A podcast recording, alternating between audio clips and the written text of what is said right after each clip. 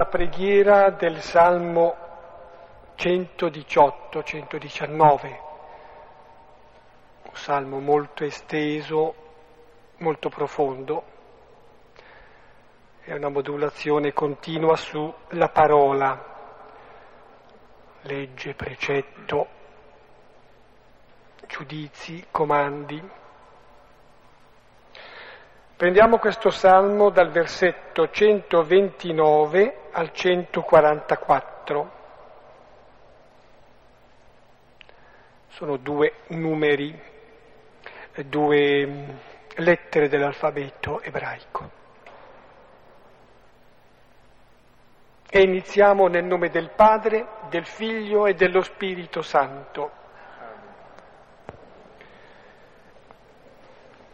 Meravigliosa è la tua alleanza, per questo le sono fedele. La tua parola nel rivelarsi illumina, dona saggezza ai semplici. Apro anelante la bocca perché desidero i tuoi comandamenti. Volgiti a me e abbi misericordia, tu che sei giusto per chi ama il tuo nome. Rendi saldi i miei passi secondo la tua parola e su di me non prevalga il male. Salvami dall'oppressione dell'uomo e obbederò ai tuoi precetti. Fa risplendere il volto sul tuo servo e insegnami i tuoi comandamenti. Fiumi di lacrime mi scendono dagli occhi perché non osservano la tua legge. Tu sei giusto, Signore, e retto nei tuoi giudizi. Con giustizia hai ordinato le tue leggi e con fedeltà grande. Mi divora lo zelo della tua casa, perché i miei nemici dimenticano le tue parole. Purissima è la tua parola, il tuo servo la predilige. Io sono piccolo e disprezzato, ma non trascuro i tuoi precetti. La tua giustizia è giustizia eterna e verità è la tua legge. Angoscia e affanno mi hanno colto, ma i tuoi comandi sono la mia gioia. Giusti sono i tuoi insegnamenti per sempre, fammi vivere e avrò la vita. Gloria al Padre e al Figlio e allo Spirito Santo, come era nel principio, ora e sempre, nei secoli dei secoli. Amen.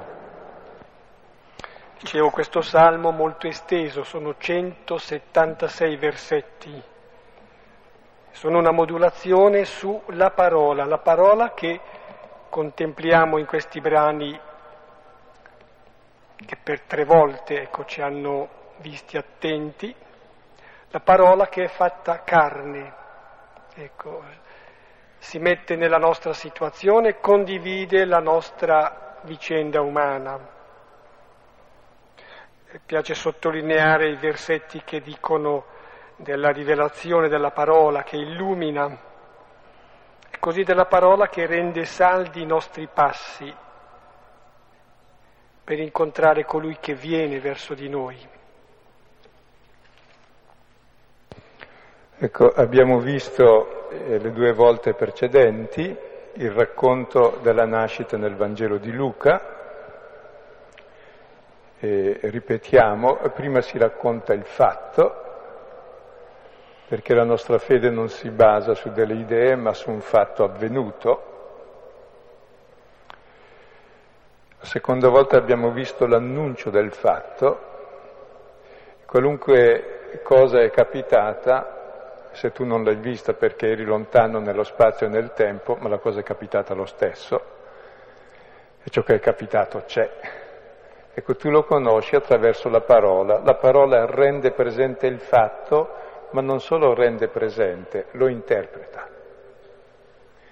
è il fatto della nascita del bambino nella mangiatoia, fasciato, adagiato nella mangiatoia degli animali, è interpretato dalla voce dell'angelo, cioè è Dio che dà l'interpretazione di questo fatto, dicendo che quello è il Salvatore, quel bambino, che è Cristo, è l'unto, perché appunto è piccolo e impotente, ed è il Signore, il Signore della vita, perché non domina, toglie la vita a nessuno, non tortura nessuno, ma dà la vita per tutti, torturato da tutti i potenti del mondo. E quando noi vedremo in quella gente il Cristo capiremo qualcosa dell'uomo e di Dio. Questo non c'entrava, ma c'entra moltissimo, per dire cosa vuol dire capire certe cose. Vuol dire la salvezza dell'umanità nostra, quindi quella è l'interpretazione, tutto il Vangelo spiegherà come Dio è sotto il segno del bambino, dell'impotenza, del maledetto, dell'emarginato, del crocifisso, del disprezzato. Ed è quello che ci salva perché porta su di sé il nostro male. E quando noi venereremo quello come Dio, perché quello è Dio, ogni cosa che hai fatto uno di questi ultimi l'hai fatta a me, saremo salvi noi perché appunto siamo come Dio che ama gli altri. Quindi non è un'interpretazione pia e devozionale o bambin Gesù o de, cioè, dei bei canti anche bellissimi di Sant'Alfonso dei Liguori che apprezzo molto, è qualcosa di sostanziale per la salvezza del mondo, non di pii sentimenti. E che deve farci riflettere proprio su come fare teologia, filosofia, sociologia, politica, per capire in che mondo stiamo altrimenti siamo come Cesare Augusto di turno, che esattamente fa i suoi censimenti e opprime il mondo. La storia è sempre uguale e la salvezza viene da quel bambino. Quindi quando l'Evangelista insiste su quello, non è semplicemente così per stillarci i pii devoti sentimenti sul divin bambinello, è proprio perché ha capito quel bambino adagiato, fasciato nella mangiatoia, è lo stesso fasciato deposto nel sepolcro. In pasto a chi? Alle bestie. È il suo corpo dato per noi. E quello è il segno del Salvatore, dell'unto, del Messia e del Signore. Dopo l'annuncio c'è la verifica per vedere se l'annuncio è vero. E allora questa sera ci fermiamo sulla verifica dell'annuncio e abbiamo detto in tutti e tre i casi il centro è sempre uguale. Nel fatto Maria partorì il suo figlio primogenito, lo fasciò, lo adagiò nella mangiatoia, perché non c'era altro posto per loro in quel luogo di riposo. Dopo l'annuncio, oggi è nato per voi un Salvatore, un Salvatore che non pensavate, che è Cristo e Signore. E questo è il segno, un bambino fasciato, adagiato nella mangiatoia. E questa sera lo vediamo, i pastori vanno a verificare se è vero che è così. E però siamo rimasti indietro da due battute la volta scorsa, abbiamo tralasciato dopo l'annuncio dell'angelo c'è tutta la schiera degli angeli che confermano l'annuncio e partiamo da lì, dal versetto 13. Sì. Ecco, dopo il fatto, l'evento, l'annuncio, l'interpretazione, la verifica e l'esperienza. Come versetti di raccordo, sì, versetti 13 e 14 di questo capitolo secondo. E all'improvviso ci fu con l'angelo una moltitudine dell'esercito del cielo, che lodava Dio dicendo gloria negli altissimi a Dio e in terra pace agli uomini di benevolenza. E avvenne, quando si allontanarono gli angeli da loro verso il cielo, i pastori si dicevano l'un l'altro, Andiamo dunque fino a Betlem e vediamo questa parola che è accaduta, che il Signore ha notificato a noi. E andarono in fretta e scoprirono e Maria e Giuseppe e il bambino adagiato nella mangiatoia. Ora, avendo visto, notificarono la parola che fu loro detta su questo bambino e quanti udirono si stupirono di quanto si diceva loro da parte dei pastori. Ora Maria conservava tutte queste parole comparandole nel suo cuore. E ritornarono i pastori glorificando e lodando Dio di quanto udirono e videro, come era stato detto a loro. Ecco, e, e, come abbiamo già detto, il centro del racconto è proprio l'annuncio che rende presente il fatto e lo spiega. E, il cristianesimo è una cosa molto semplice, è tutta sulla parola, come anche tutta la cultura è sulla parola, dipende da quale parola ascolti. E mentre, dice Paolo, i greci sapienti cercano sapienza, discorsi di persuasione, con tutti i ragionamenti per poter poi incastrare gli altri eventualmente, mentre le persone più pratiche o più religiose cercano i segni di potenza, ecco, a Dio è piaciuto salvare il mondo, eh, c'è qui uno che parla qui davanti a me, non so di chi sia. No, è uno di questi, vediamo mi distrae, se, non sei un angelo, se è qualcuno magari può vedere perché parla per conto suo, magari è un angelo che vuol dire qualcosa, lo... sta parlando, probabilmente c'è interferenza. Niente, no. Eh, eh, anche l'angelo può essere schiacciato male il bottone invece di ascoltare parlava. Va bene, grazie. Ecco, a Dio è piaciuto salvare mediante la parola. Perché mediante la parola? La parola o è vera o è falsa. La parola è sempre oggetto di fede. Se è vera, verifichi che è vera e la verifichi perché risponde a realtà, costruisce. Non è la promessa di pace e poi c'è guerra, non è la promessa di libertà e poi c'è tortura, non è la promessa di progresso e poi c'è miseria crescente. Non c'è la falsa percezione solo della persona, c'è la realtà incontrovertibile, quindi ci si accorge di che cos'è la parola. E Dio ha scelto la parola vera perché la verità ci fa liberi davvero, ma non la parola di menzogna.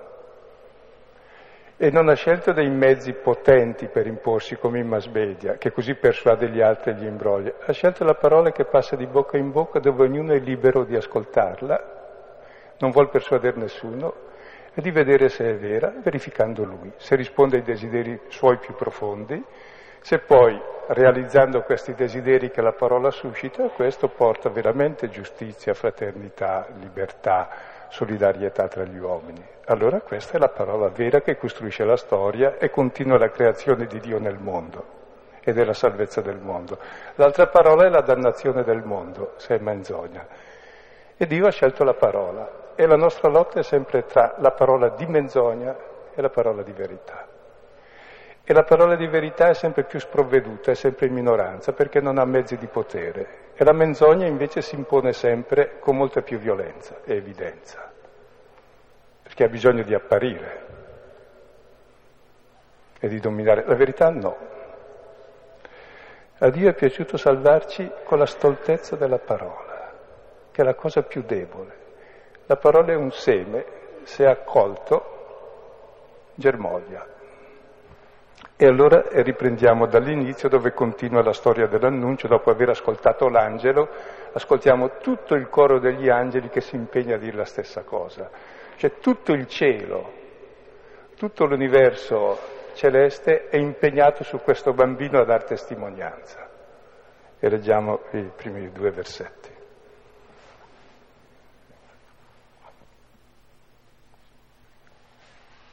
E all'improvviso ci fu con l'angelo una moltitudine dell'esercito del cielo che lodava Dio dicendo gloria negli altissimi a Dio e in terra pace agli uomini di benevolenza. Ecco, dicevo che con quest'angelo che annuncia il fatto è impegnato ormai tutto il cielo, la moltitudine dell'esercito del cielo, cioè dell'esercito di Dio. L'esercito di Dio non è qualcosa di terribile, è l'esercito degli angeli che sono suoi ministri. Ministri vuol dire servitori, cioè a servizio dell'uomo, come lui è a servizio dell'uomo. Quindi non è un esercito. E cosa fanno? Lodano Dio, vedendo questo bambino. Voi sapete che secondo una tradizione antica Lucifero era il più bello di tutti gli angeli, ma non volle prostrarsi ad adorare un Dio uomo che si è fatto debole, carne, bambino e morirà crocifisso. E ancora in noi c'è la lotta tra tutti gli angeli che lodano Dio, questo Dio che è uomo, che è in tutto simile a noi, è talmente diverso da noi, è talmente altro Dio da essere uguale a noi. Perché l'amore rende simili, rende solidali. Ecco, la lotta che c'è in noi è proprio tra questo stuolo enorme degli angeli, di tutto il cielo, tutto il mondo celeste, e Lucifero, che ci impedisce di riconoscere questo bambino. E cosa dicono questi angeli? Gloria a Dio in cielo, negli altissimi. La gloria è il peso, la consistenza, e il peso di Dio lo rivela Gesù. Qual è la gloria di Dio? Si dice che Gesù, sapendo che era venuta la sua ora di passare da questo mondo al Padre, avendo amato i suoi fino alla fine, fi, eh, avendo amato i suoi, li amò sino alla fine, mentre cenava con loro, eccetera, lavò i piedi. Questa è la gloria. La gloria di Dio che è amore è servire. E finalmente a Dio è resa la gloria in cielo. Perché? Perché finalmente sulla terra possiamo vedere la sua gloria. Un Dio che si fa servo dell'uomo, si fa piccolo, ultimo di tutti. Questa è la gloria di Dio. Chi non vede la gloria di Dio lì non ha conosciuto Dio, ha l'immagine diabolica di Dio, ha l'immagine di Dio come del Giulio Cesare Augusto di turno, che è l'antidio, è l'idolo, è la bestia e pace in terra.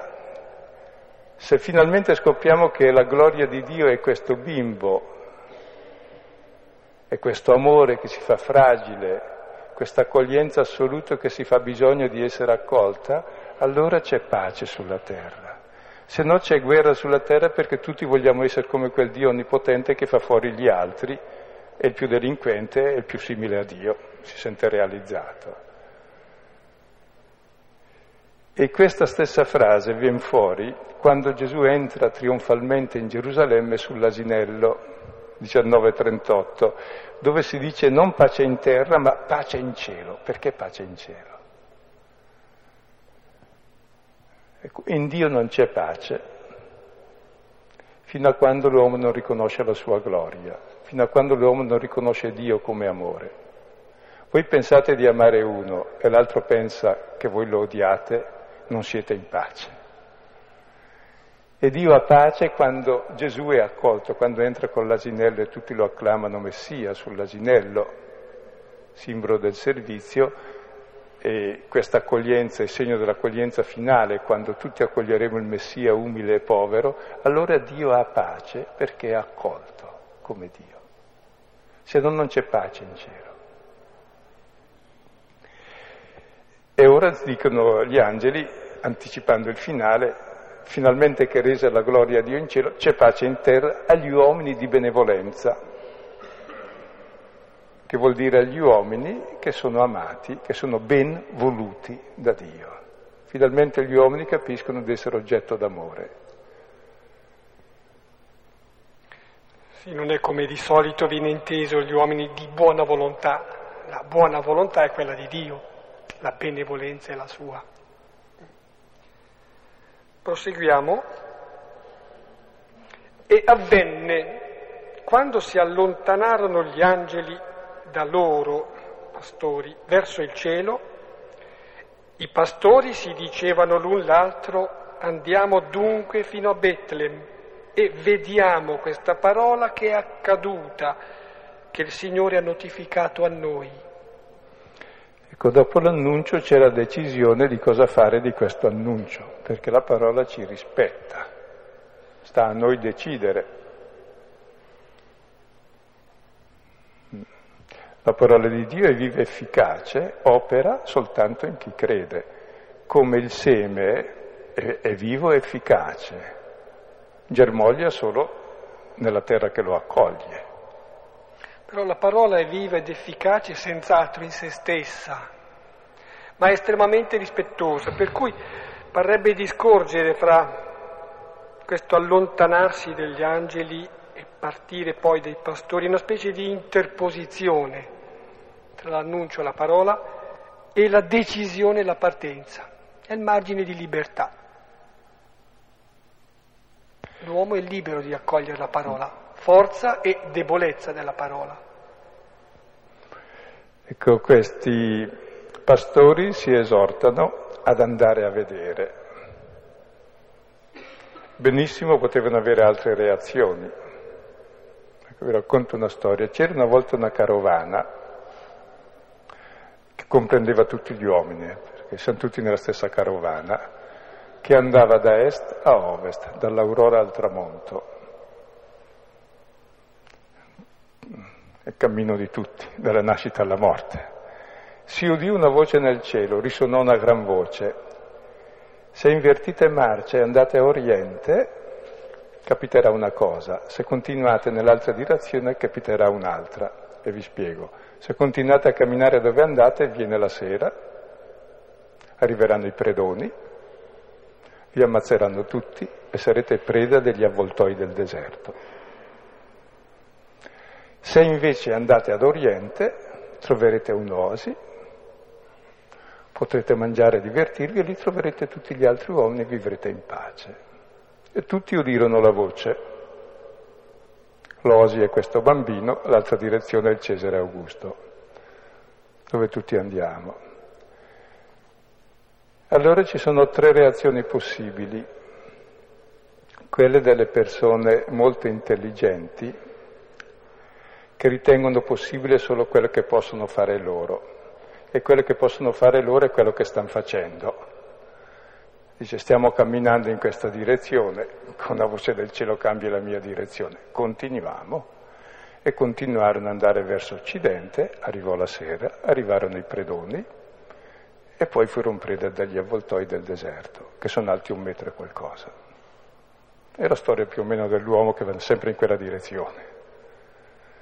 Dove i predoni se non ci sono diventiamo noi predoni. Altri invece così un pochino più dubitanti, come l'asino di Buridano, si misero ad esquisire se poteva essere sensato seguire una voce dal cielo che diceva di invertire marcia. E disquisirono tutto il giorno, venne la sera, e venuta la sera arrivarono i predoni e anche loro furono preda degli avvoltoi del deserto. Una minoranza dissero che ci abbiamo da perdere. La cosa pare anche sensata, perché noi vorremmo arrivare a un'osi, non dai predoni. Non avendo altre indicazioni, se non questa parola e il nostro desiderio che dice la stessa cosa, ci perdiamo niente, vediamo se è vero. Invertirono rotta, arrivarono all'osi e sono lì ancora che fanno festa. Cioè, la parola dipende dalla nostra decisione, Dio ci rispetta. Possiamo star lì a fare gli intellettuali, a fare gli scettici, va bene, il nostro destino lo sappiamo, lo vediamo sotto gli occhi, basta leggere i giornali, finiremo tutti allo stesso modo. Quel che facciamo lo riceviamo, quindi cambia nulla. O possiamo discutere all'infinito se la cosa è ragionevole o no? Sì, è la cosa più ragionevole. L'uomo ha desiderio di vita e di felicità, di amore. Proviamo a vivere in questa dimensione.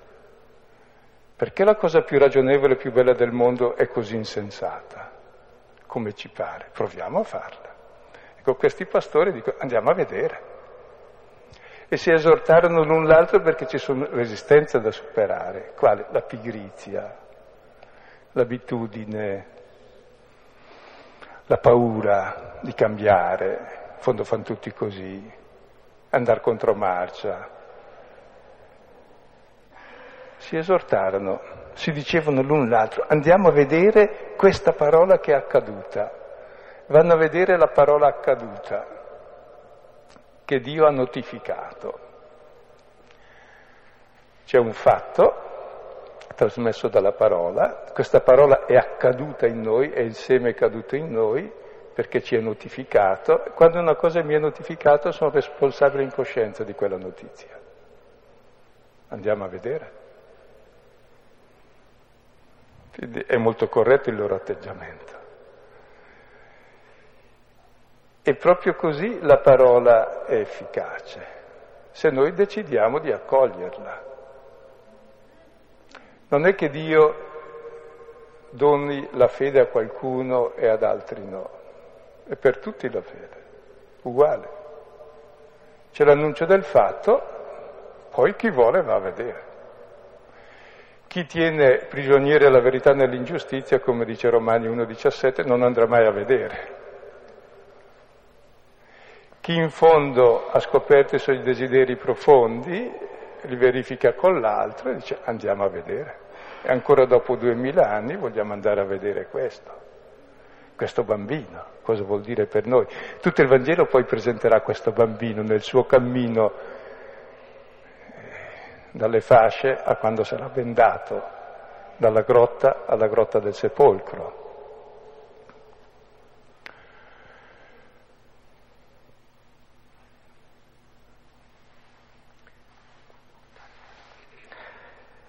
e andarono in fretta e scoprirono che Maria e Giuseppe e il bambino adagiato nella mangiatoia. Ecco, andarono in fretta, perché poi? Allora, racconto anch'io una, un racconto. Sì, l'ho sentito raccontare così, come lo ricordo, come l'ho trascritto. E dice dunque il racconto che la notte in cui Gesù nacque e gli angeli annunciarono i pastori, c'era tra questi un pastore che era proprio povero, poverissimo, tant'è che quando i pastori, appunto, avendo udito, avendo deciso di andare per vedere, lo invitarono e lui eh, si rifiutava perché non aveva nulla da portare. Gli altri tutti avevano racimolato qualcosa da mangiare, da vestire, da portare questo bimbo che era nato, che era deposto nella mangiatoia. E lui non aveva nulla, quindi non voleva andare. Però tanto dissero e fecero gli altri che si decise ad accompagnarli. Andando non, non pensava più che non aveva nulla da dare. Però arrivato presso là dove c'era Maria, Giuseppe, il bimbo, ecco fu preso da vergogna e confusione, aveva le mani vuote, cosa poteva dare? E Maria aveva tra le braccia il bambino, accolse sorridente, con riconoscenza, i pastori che portavano dei doni, però per poter ricevere i doni guardò e chiamò con un cenno il pastore dalle mani vuote. E per poter ricevere i doni dei pastori depose tra le mani vuote del pastore il bimbo.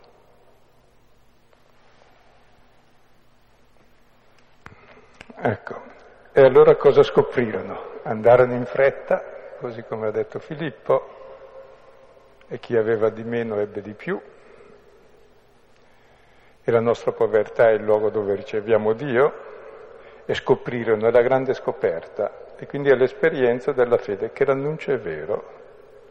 Scoprirono Maria e in più un'altra, co- un'altra persona, Giuseppe, che non era nominato dall'annuncio. Mi chiedevo perché qui appare Giuseppe. E mi sembra anche chiaro che appare Giuseppe. Giuseppe è il primo come i pastori che ha creduto alla parola di Maria e dell'angelo, che quel bambino è il figlio di Dio. Quindi si specchiano in Giuseppe. E poi un'altra cosa, il bambino, se notate, è adagiato nella mangiatoia ma non è fasciato. So se avete notato nel testo. Eh? Prima dice due volte che è fasciato, ora van lì non lo trovano più fasciato, non lo si dice. Non è perché si è dimenticato l'autore. Mi sembra che c'è sotto un motivo preciso. Il fasciato allude quando è posto nel sepolcro, quando è morto. Dio che è amore è morto quando non è amato ed è vivo e risorto quando è amato.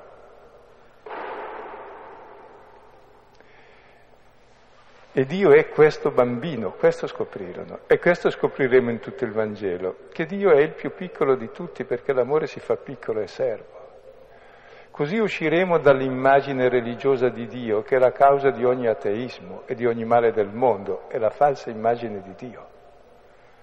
Di un Dio potente che ha tutto in mano e noi dobbiamo essere come Lui e le belle cose che facciamo in giro nel mondo e tra di noi è perché abbiamo questa immagine di Dio e noi siamo Suoi figli prediletti. Così ci scanniamo tutti in nome di Dio, di quel Dio che è Satana. Il Dio è il bambino. Dio è amore e l'amore ha bisogno di essere amato, se no muore. E amando il bambino, il bambino fa venire l'amore e la protezione, diventiamo come Dio che è amore amante e amato, che è quell'amore che a nulla amato amar perdona veramente. Cioè l'amore ha bisogno di essere amato ed è una necessità, se no è la morte, non esiste nulla. E il non amare l'amore è esattamente la morte del mondo.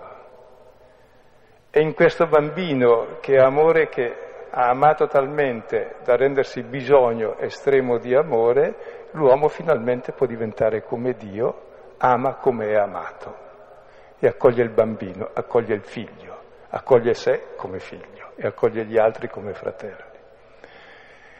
E questo è un Salvatore, non il Salvatore. Il Salvatore sarebbe il Cesare Augusto che si chiama il Salvatore del mondo, quello che lo perde. Questo è un Salvatore che non pensavamo. Questo non è il Messia, è un Messia che non pensavamo, un unto che non pensavamo, il contrario dei vari unti che ci sono in giro. E questo è un Kyrios, un Dio che non pensavamo, il contrario di tutti gli dei e gli idoli che ci inventiamo o che neghiamo. E questa è la salvezza del mondo. E i pastori vedono questo. E noi siamo chiamati a vedere in tutto il Vangelo questo Dio, andare a vedere se non c'è questo Dio. Questo Dio che finalmente soddisfa il desiderio profondo dell'uomo che di amore e di vita di giustizia e di libertà, che si baciano, non che si combattono. Adagiato nella mangiatoia è offerto in pasto a noi, è nostro cibo, nostra vita, di noi che pur siamo animali, quindi non occorre che siamo bravi, siamo quelli che siamo e che si consegna nelle nostre mani. E tutto il Vangelo ci presenterà il cammino di questo bambino che tornerà a essere bambino che si consegna nelle mani del Padre consegnandosi nelle mani dei fratelli. Sottolineo il fatto che i pastori videro e scoprirono. Non è semplicemente un vedere con gli occhi, uno scoprire, un conoscere, diciamo di intelligenza, ma è un'esperienza, prima cosa. La seconda è piccola nota circa questo personaggio che così si è introdotto qui, Giuseppe. Ecco, mi è venuto in mente che Giuseppe è proprio l'uomo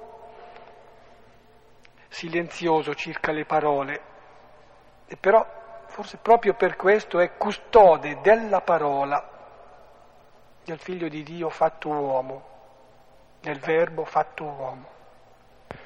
Ecco, e quando noi guardiamo questo bambino adagiato e lo accogliamo, allora è nato oggi per noi un Salvatore, Cristo Signore. Allora è il nostro Natale, oggi. Allora è il Natale dell'anima, cioè nasciamo noi come figli di Dio e fratelli degli altri, come uomini liberi e salvi dai nostri deliri, proprio nell'accoglienza di questo Dio. È la nostra nascita. Perché il Vangelo non ci vuole raccontare la nascita di Gesù, ma la nostra attraverso l'incontro con Lui. E nasciamo come uomini guardando lì e accogliendo questo bambino, con ciò che rappresenta, cioè tutto il mondo poi, dal quale noi distogliamo l'occhio è questo bambino.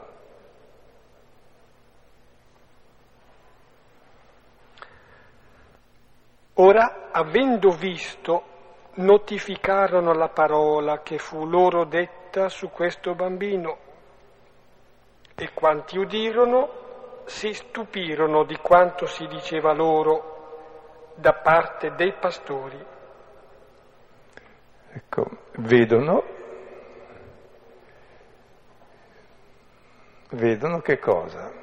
vedono che la parola detta era vera e allora rendono nota la parola ai presenti, diventano come gli angeli. Cioè, chi ha ascoltato l'annuncio e ha fatto esperienza, a sua volta diventa annunciatore e può dire agli altri, notificare questa parola che mi fu detta su questo bambino. È quello che facciamo anche noi questa sera, stiamo notificando questa parola su questo bambino. Andiamo a vedere. Quindi questi qui che sono stati i primi a andare lo dicono anche agli altri, anche a Maria che viene confermata. Dopo di lei, che l'avrà detto a Giuseppe, in Matteo gliel'ha detto l'angelo, sono i primi che sanno le stesse cose di Maria, che questo è il figlio dell'Altissimo, che è donato nelle nostre mani. E tutti si stupirono, è la meraviglia, che non è la curiosità, che la meraviglia sia davanti a qualcosa di bello, di nuovo, di sorprendente, da sempre desiderato e che non viene mai. E noi siamo fatti per la meraviglia. È la sorpresa di ciò che risponde ai desideri più profondi in questo bambino. Sto per dire che la curiosità può portare al desiderio, al possesso. La meraviglia invece porta allo stupore, all'accoglienza. È diverso. Vediamo ora Maria. Ora Maria conservava tutte queste parole comparandole nel suo cuore.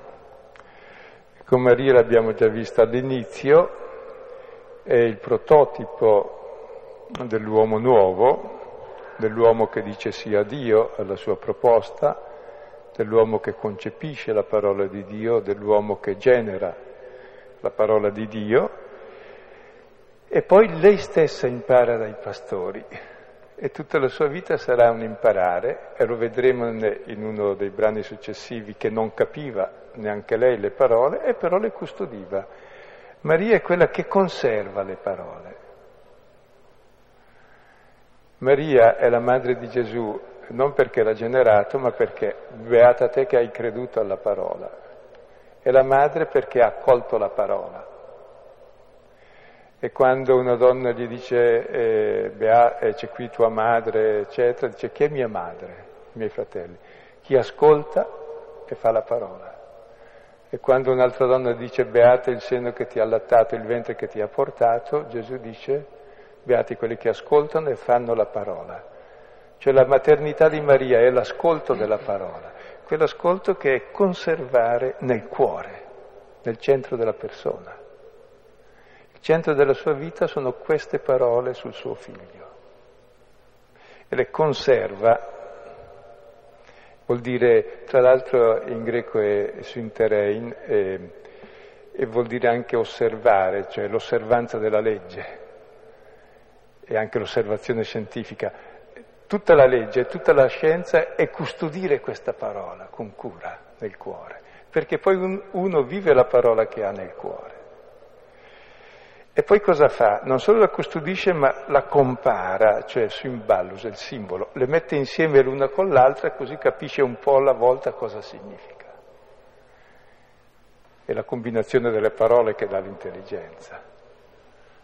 Ecco, e tutta la sua vita sarà un combinare una parola dopo l'altra e dove non capisce come sarà nel Tempio, e vedremo Giuseppe e Maria non capirono le parole di Gesù, Maria non è che scarta ciò che non capisce, si dice non solo che le custodiva, si usa la stessa parola ma usando dia, cioè le custodiva attraverso il tempo, cioè molto di più ancora. Ciò che non capisci, custodiscilo di più. Anche ciò che capisci vedrai di non averlo capito se lo custodisci. perché confrontandole vedi altri aspetti e ti si illumina qualcos'altro e ciò che non hai capito è ancora più interessante.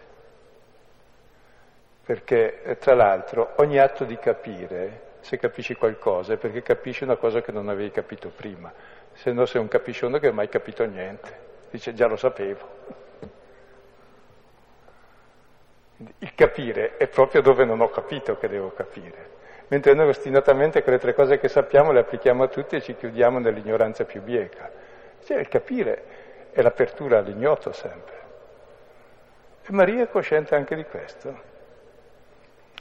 E quindi è il prototipo del credente, che non è credente a occhi chiusi, è il credente nella parola di intelligenza, di luce, di verità, di verifica, che si apre ulteriore comprensione,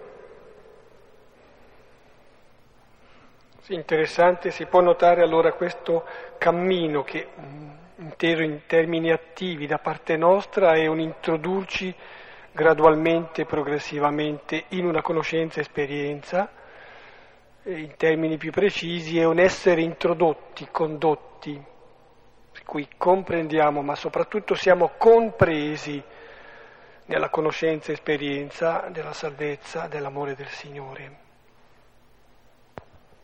E ritornarono i pastori, glorificando e lodando Dio, di quanto udirono e videro, come era stato detto a loro. Pastori ritornano, la stessa parola ritorno vuol dire conversione, cioè hanno cambiato marcia. Tornano dove erano prima, ma sono cambiati, non sono più come prima è il ritorno. La vita non è più una fuga, ma diventa finalmente un ritorno, come le folle ai piedi della croce, colpendosi il petto, ritornavano. Mentre prima tutta la vita era una fuga, ora è un ritorno verso la casa, verso la verità, verso la libertà di Dio. Tornano glorificando e lodando Dio come gli angeli. Di che cosa? Di quanto udirono e videro tutto il Vangelo di Luca sarà sull'udito e sulla vista. La prima parte, i primi otto capitoli fino verso il nono, è sull'ascolto. Perché la parola ci fa esistere, ci dà la forma, ci dà il volto. Noi diventiamo la parola che ascoltiamo. Poi finalmente la seconda parte vedi, la parola diventa volto, diventa realtà. Allora la vedi e diventa un cammino che terminerà nella teoria, nella contemplazione. Allora Prima però udirono e videro. Anche Maria, prima di vedere il figlio, ha ascoltato. Ha ascoltato l'angelo, ha ascoltato la parola, ha detto sì alla parola dell'angelo, allora si è potuto vedere il figlio. Se non c'è l'ascolto non vedi nulla. Non sarebbe nato neanche il figlio senza l'ascolto. Quindi dall'ascolto nasce tutto. Udirono e videro come era stato loro detto. Cioè ciò che hanno visto, la promessa, corrisponde esattamente alla realizzazione, quindi non c'è semplicemente una promessa che poi la realtà è contrario, con una falsa percezione, magari comunque è contrario, sembra. No, no, è proprio come ha detto. Udirono e videro proprio come ha detto. Ecco, e come vedete in questo racconto del Natale, Luca si preoccupa, noi che veniamo dopo la terza generazione che non abbiamo visto il Signore né chi l'ha visto, come facciamo la stessa esperienza di fede attraverso l'annuncio di questa realtà che noi viviamo oggi, ascoltando, vedendo e invertendo marcia e vediamo che proprio è vero, questo è, questo bambino è oggi un Salvatore, Cristo e Signore. E tutto il Vangelo ci mostrerà il cammino di questo bambino, ce lo farà vedere. Fino a quando culminerà appunto nella teoria, nella, nello spettacolo finale dove si vede tutto, nell'interezza. Ecco, e qui sostiamo, cioè sappiamo fermarci. Eh, nessuna indicazione di testi supplementari, direi di riprendere piuttosto eh, questo racconto complessivamente, che è un po' la struttura della fede, cioè il fatto, l'evento, l'annuncio, l'interpretazione, la verifica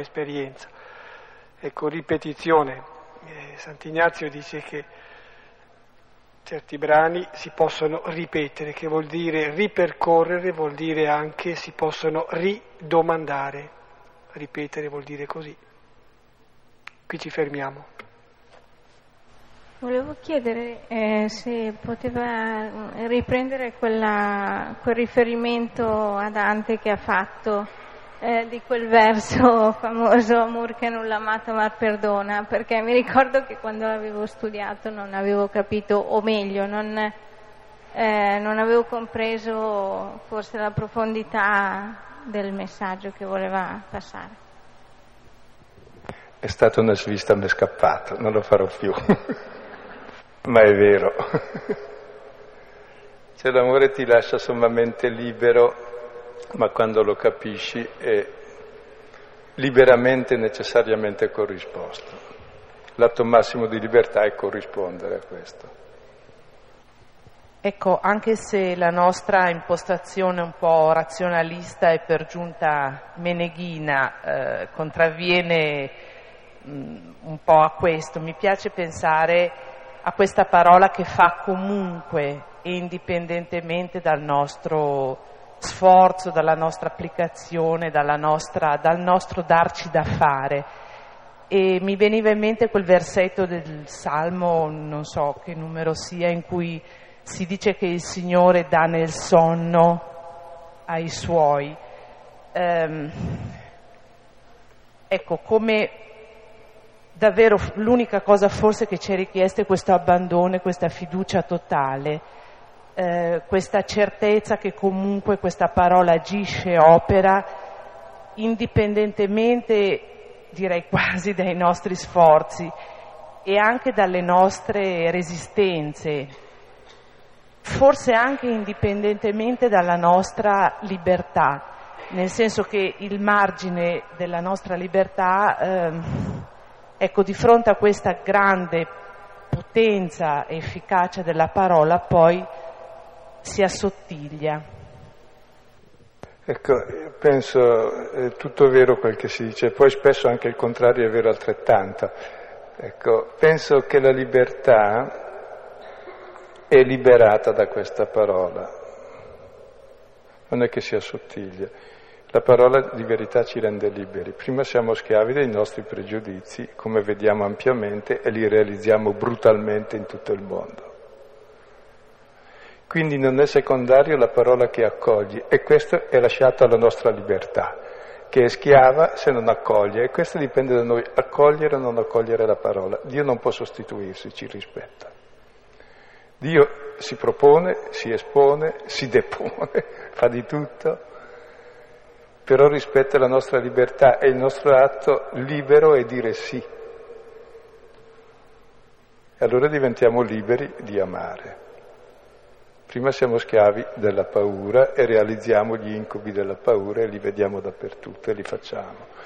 Quindi il Vangelo vuol portare attraverso la parola a aderire alla parola. La parola ti fa scoprire i tuoi desideri più profondi, te li libera e allora dici spontaneamente sì, per questo l'annuncio è importante.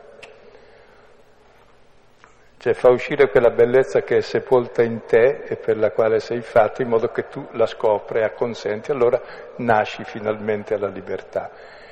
Per cui sei, eh, hai incontrato il Salvatore, se no sei perduto, hai perduto la tua libertà, hai incontrato il Messia, hai incontrato il Signore e diventi davvero come Dio. Se no eh, siamo una perversione della menzogna perché non c'è una via intermedia. Sì, siamo sempre in cammino, ma tra il sì e il no, eh, o è sì o è no. Almeno i computer si reggono così anche la logica. La nostra vita no, è molto più complessa, capisco, è un cammino che va dal no al sì, e però eh, il sì dipende da noi. E credo comunque che è vero quanto dicevi, che questa parola, illuminandoci, davvero ci libera e non è importante quel che facciamo noi. La parola è luce e la luce ti illumina in fondo. Posso tenere chiusi gli occhi, ma una volta o l'altra per caso anche li apro. E allora vedo che c'è qualcosa. Quindi la parola davvero agisce. Però mai contro di noi, sempre per noi, e noi possiamo ostacolarla a lungo, al massimo 90 anni nella vita possiamo ostacolarla, non di più. Poi apriamo gli occhi e ce li chiudono. Se li apriamo prima viviamo a occhi aperti, che è molto meglio. Se no viviamo alla cieca, come vediamo, ed è molto peggio. E allora la vita è brutta. Tant'è vero che chi giunge alla fede è chiamato illuminato appunto perché, non perché vede cosa sta, perché ha aperto gli occhi alla luce. E questo bambino è la luce del mondo. Mi provocava il riferimento al Salmo, credo sia attorno al Salmo 127, là dove si dice appunto che Dio eh, contro la frenesia, contro l'affanno, dice Dio dà ai suoi amici nel sonno, cioè è una bella figura per dire eh, nella inattività in un certo senso da parte nostra, più che inattività nell'attesa e nella inconsapevolezza non ci rendiamo conto, come nel sonno. È importante. Però è vero anche, sì, appunto, la complessità della vita e anche della salvezza. Qualcuno ha detto che in un certo modo tu devi agire come se tutto dipendesse da te, ci metti tutto lo sforzo e però ecco, eh, sai e puoi attendere davvero l'aiuto del Signore. In fondo tutto dipende da Lui. Ecco, c'è questa sinergia. E dato che lui la sua parte la fa di sicuro, rimane la nostra a noi. Vorrei che mi si spiegasse, vorrei che me lo spiegassi tu, che cosa, che cosa ti fa pensare che i pastori avessero capito e che cosa avevano capito. Perché io non ho capito che cosa avevano capito. E il problema è che bisognerebbe supporre che se hanno capito conoscessero le scritture, come minimo. E io credo che il fatto che conoscessero le scritture quei pastori è possibile, ma non è verosimile. Ora perlomeno si può pretendere che le cose possibili ma non verosimili vadano dimostrate. E io chiedo appunto una dimostrazione. Il problema è che se avessero veramente capito quello che secondo te c'era da capire, quei pastori non sarebbero mai più scomparsi dalla storia. E invece nella storia non sono più comparsi. E allora, casomai c'è la prova del fatto che non avevano in realtà capito proprio niente. La domanda è astuta, cosa capirono i pastori?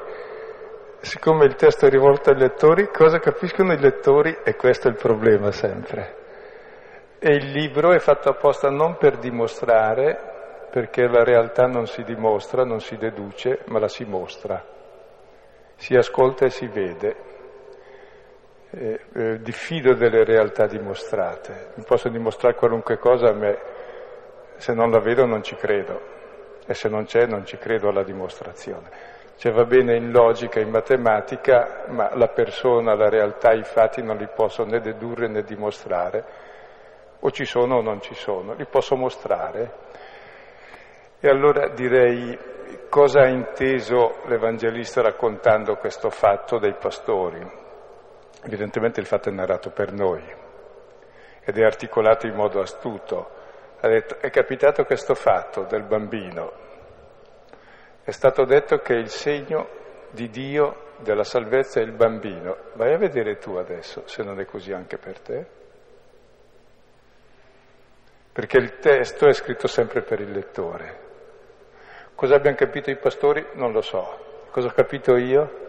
E questo è il problema sempre di un libro. E lo lascia astutamente aperto il testo perché vuole interpellare il lettore. Quando dice oggi è nato per voi un Salvatore, un Cristo, un Signore, un Dio, ecco, per voi. Ecco, e allora noi, che siamo quel voi che legge, cosa comprendiamo? Ecco, proviamo a considerare un Dio bambino e piccolo, adagiato, fasciato e forse riusciamo a capire molto più del mondo che in mille trattati di teologia, di teodicea di... e anche dell'uomo.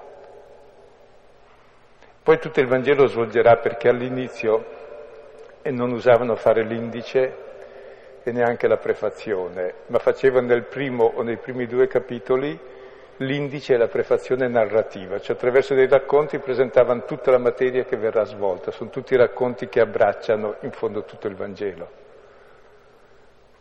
Tant'è vero che l'inizio chiama subito la fine e tutto il Vangelo è l'annuncio di questo inizio che finirà uguale e qui è già anticipato tutto, sì. Allora, io volevo chiedere, cosa vuol dire farsi piccoli con i piccoli? Cosa vuol dire? Sentiamo.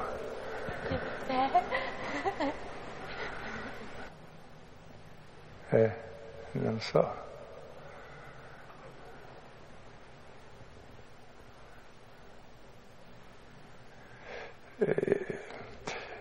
Cioè, adesso la domanda mi spiazza perché eh, la risposta è, è, proprio la vita, ma quel che mi spiazza è in questo testo ripetuto tre volte, quindi in modo ossessivo, come fatto narrato, come annuncio e come verifica del fatto da parte di terzi, il fatto del bambino adagiato, fasciato nella mangiatoia. Questo è il segno del Salvatore, del Dio e del Messia. Ecco, questo è il segno. Altro Dio non c'è, altra salvezza non c'è. L'altro Dio è il Cesare Augusto che rovina il mondo, l'altra salvezza è colui che distrugge il mondo. Va bene, è quel che stiamo facendo sempre, ma ci presenta quest'altra alternativa molto seria e molto ragionevole. Molto più ragionevole del contrario che perfettamente irrazionale, anche se molto reale purtroppo. Prego, Amedeo. No, sto pensando, ah. no, sto pensando eh, proprio per una specie di vicinanza di riflessione provocata dalla domanda precedente. Dunque, non è che uno debba far chissà cosa per farsi piccolo, forse semplicemente deve raggiungere gradualmente un certo, una certa verità, una certa conoscenza di sé. Allora, di fronte a Dio, questo è possibile e di fronte a Dio uno si scopre che è piccolo. La prima cosa è questa, rispetto a Dio che è grande, noi siamo piccoli. E no, la cosa che veniva in mente precedentemente era circa il fatto che proprio nel Vangelo di Luca a un certo punto si dice che Gesù mh, quasi danzando nello spirito rende gloria al Padre perché ha velato queste cose a chi è attrezzato, chi è sapiente, chi è grande e ha svelato questo ai piccoli. Ecco, farsi piccoli vuol dire allora sentire in verità chi siamo. Per Dio siamo grandissimi, ma eh, perché eh, ci mette al centro della sua attenzione, del suo amore, ma noi siamo piccoli e di Dio conosciamo poco, questa è la condizione per cui restiamo aperti alla rivelazione e alla conoscenza del Signore. La piccolezza del Vangelo è questa, credo. No? Nel testo abbiamo, abbiamo ascoltato che queste, che queste persone si sono rese disponibili ad ascoltare, hanno interrotto quello che probabilmente stavano facendo, anzi sicuramente, e poi una volta che hanno capito si sono messe però al servizio della comunicazione, cioè hanno comunicato agli altri. Ecco, quindi, se, eh, quindi è importante il fatto della, della, missione, il fatto di riportare quanto questo, poi effettivamente ognuno lo fa in base a quello che può essere la propria capacità, i propri talenti e quant'altro, però eh, Ognuno di noi già ritiene eh, a torto probabilmente che il fatto di ascoltare sia già tanto nell'ambito della propria, dell'economia della propria vita. In realtà tutti quanti siamo tenuti a manifestare quello che abbiamo capito e questo forse dovrebbe diventare la nostra vita. Eh, questo è il punto interrogativo si può mettere anche il punto esclamativo con semplicità, cioè il bene è comunicativo, il male è contamina, comunica il male, cioè la morte. Il bene comunicativo di vita proprio, bonum est diffusivum sui. se non si diffonde, ma proprio si diffonde dal di dentro come bene per tutti, perché se è bene per te avere il padre, vuol dire che gli altri sono fratelli, è chiaro che vai verso i fratelli, perché è con loro che realizzi la tua identità di figlio del padre. Quindi l'amore non può eh, chiudersi, si apre a tutto il mondo proprio, in Luca fino agli estremi confini della terra. E questa è la salvezza del mondo e della bellezza dell'uomo che poi è salvo perché l'uomo e le sue relazioni, più relazioni ha, più comunicazioni positive ha, più davvero realizza se stesso in pienezza. Qui davvero l'annuncio è il centro della vita, l'annuncio della verità, del bene.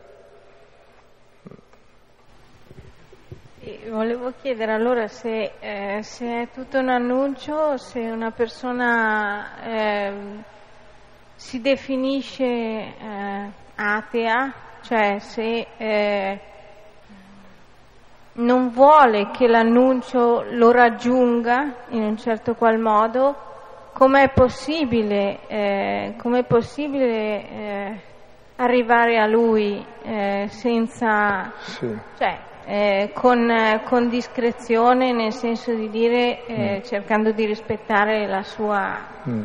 la sua, idea, se si può dire. Ecco, io penso che l'ateismo non banale di chi così si scrolla le spalle, ma l'ateismo serio eh, è molto importante. Cioè, prima di tutto è la negazione del Dio falso che gli si propone. L'ateismo nega Dio. Quale Dio? Il Dio che una nega lo devo negare anch'io e vedere perché lo nega. E probabilmente ha ragione. Che Dio presentiamo?